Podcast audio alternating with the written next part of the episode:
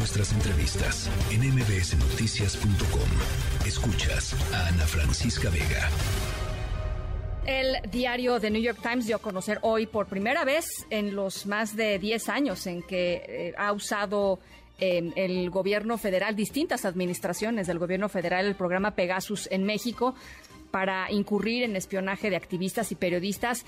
Eh, el caso de, del espionaje en varias ocasiones de un alto funcionario de la Administración Pública Federal, es decir, pues uno de los suyos, ¿no? Eh, pero además no es cualquiera.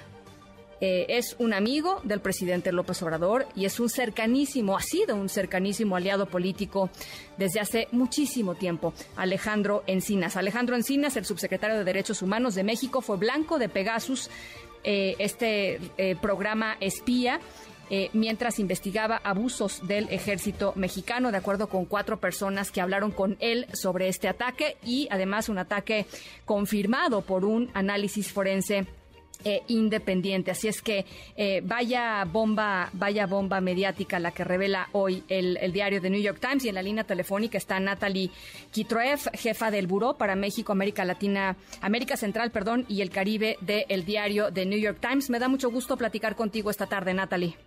Un gusto, gracias. Eh, a ver, pues eh, es, muy impresionante por supuesto, y es ilegal, por supuesto, lo que había hecho eh, el gobierno federal del presidente López Obrador, del presidente Enrique Peña Nieto, del presidente Felipe Calderón con respecto a activistas y con respecto a periodistas, pero es todavía más increíble que el espionaje sea contra uno de los suyos, Natalie. Bueno, sí, hemos visto escándalos de espionaje en México antes. Como sabemos, eh, Pegasus ha estado en el país desde el 2011. Estamos hablando de tres sexenios.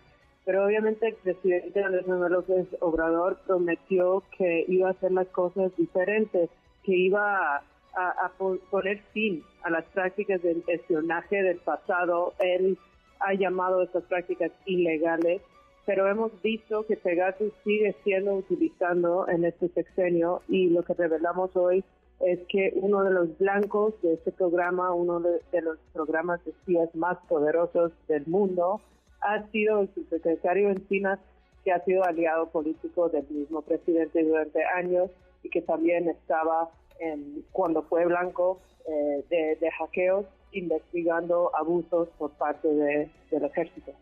Eh, ustedes eh, sitúan, digamos, este, estos, eh, y además son varios episodios, digamos, en donde pudo haber sido, o donde fue espiado Alejandro Encina, ¿cierto?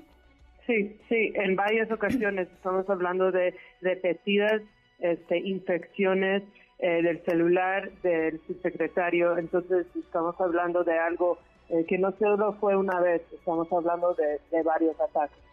De acuerdo con las fuentes que, se comunicaron con el propio Alejandro Encinas para advertirle, digamos, de estos, de estos ataques, eh, el, subsecretario se habría enterado después de que se confirmó a través del peritaje independiente de Citizen Lab de, la Universidad de Toronto, ¿cierto?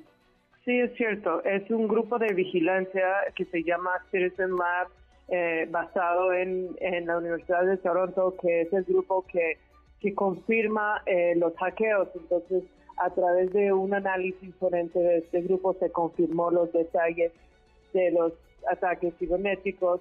Entonces, este, sí, el, el subsecretario obviamente tuvo conocimiento de lo que le habría pasado a través de, lo que es el peritaje independiente de este grupo.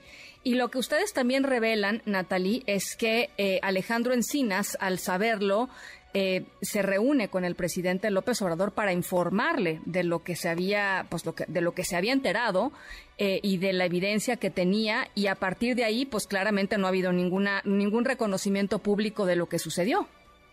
Es cierto, lo que reportamos en la nota es que em, se reunieron a principios de marzo. Eh, Encinas eh, buscaba al presidente para informarle de los ataques en su contra, para hablar de la posibilidad de de salir públicamente con esa información y lo que sabemos a través de las fuentes es que em, ha guardado silencio eh, desde ese entonces. Em, no sabemos y no reportamos exactamente lo que se dijo en la reunión, pero sí, sí, em, claro. Lo que reportamos. Claro. Eh, y además, eh, Natalie, hay dos o, eh, hay más funcionarios cercanos, digamos, a, um, Alejandro Encinas que también habrían sido infectados con este con este em, software, ¿no? Sí, sí es cierto. Y, y lo que em, lo que lo que decimos de estas dos personas es que también han estado involucrados en investigaciones que tienen que ver con violaciones de derechos humanos por parte de, del ejército. Em, entonces estamos hablando no solo de una persona eh, y no solo de un funcionario público, sino tres. Claro. El, presidente López Obrador, eh, eh, cada vez que es confrontado con el tema de Pegasus, tú lo decías muy bien hace, hace un minutito, decías, ellos, el, presidente prometió ser diferente, ¿no? Y, bueno, pues la evidencia indica lo contrario, al menos en este tema. el presidente dice que la Secretaría de la Defensa Nacional no espía, sino que recoge inteligencia. Esa es, es, la, eso es lo que, la defensa del presidente. Sí, e, es lo que ha dicho el presidente en varias ocasiones.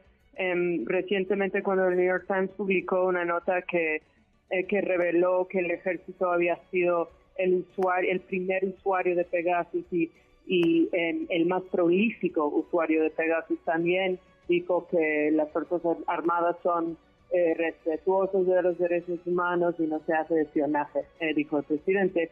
Em, ha dicho lo de este, que, hacemos inteligencia y no espionaje y, todavía no se sabe exactamente lo que quiere decir. Sí, sí. Y yo creo que una de las cosas importantes que, que a mí me parecen cada vez que hablamos de Pegasus es recordarle a la gente eh, Natalie, que Pegasus es, una, es un software, es una licencia que solamente eh, se vende para agencias gubernamentales, ¿no? O sea, no, hay posibilidad, digamos, de que Pegasus eh, haya sido vendido a una a una a una persona del sector privado que lo estén utilizando masivamente, lo cual, pues, no hace más que apuntar a que justamente desde el Estado se está espiando. Es cierto, la licencia de Pegasus eh, solo se da a agencias gubernamentales en el mundo em, y en este caso, aunque no tenemos pruebas definitivas de quién fue detrás, em, quién podría haber sido el usuario de Pegasus em, en cuanto a los ataques eh, al subsecretario, sí sabemos que el único que, que tiene acceso a Pegasus ahorita, desde el 2019 hasta ahora, es el ejército. Así que es la única agencia gubernamental en México que tiene acceso al programa ahorita, actualmente y desde años ya. Bueno, pues eh, ni una palabra hoy de Alejandro Encinas. Todavía no hemos visto una respuesta por parte del subsecretario. Em, también, obviamente, decimos en la nota que no nos ofreció comentarios en, Encinas, ni el presidente, ni la Sedana. Así que estamos esperando a ver si, si habla más del tema mañana o, esta semana. Bueno, pues por supuesto estaremos muy pendientes. Yo te agradezco muchísimo que hayas conversado esta tarde con nosotros, Natalie. No, muchas gracias. Gracias, Natalie Kitruev, eh, jefa del Buró para México, América Central y el Caribe en el diario The New York Times. Noticias.